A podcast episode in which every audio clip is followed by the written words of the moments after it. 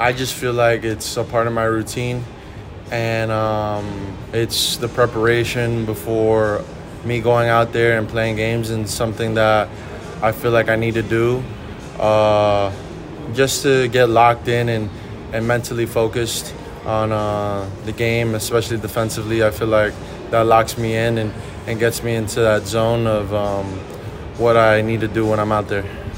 I was talking with Joey just before about putting the glove on the right hand, which is the opposite for all infielders. Did that take some time to get to used to, just to warm yourself up using the glove on the opposite hand? No, absolutely.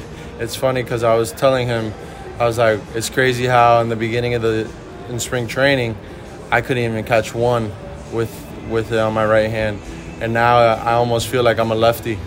How good I'm getting at it, and I told him that, and he's like, that just shows like you consistently do something for a long period of time, how much better you're gonna get, and honestly, I I'm gonna take that with me.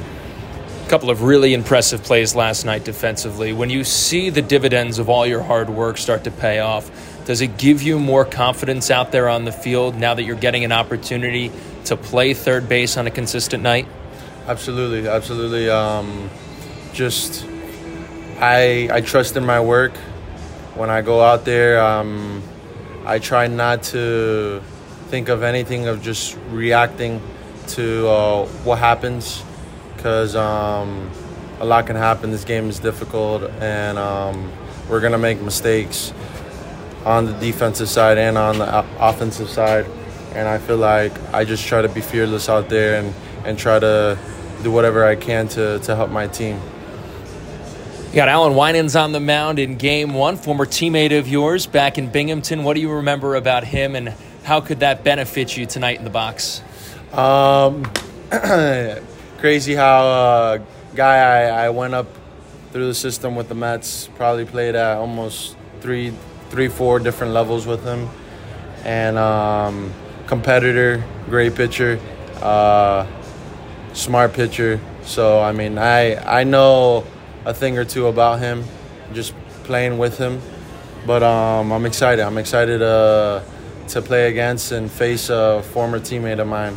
It's going to be exciting.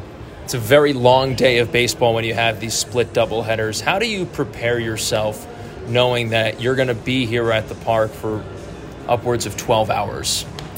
Um, just got to stay locked in. Stay locked in for both games. Um, take care of your body, hydrate, and um, try not to do as much. Like my routine is probably all I'm gonna do. I'm gonna swing a little bit in the cages, and then go into game because um, it's gonna be a long day, like you said, and you just.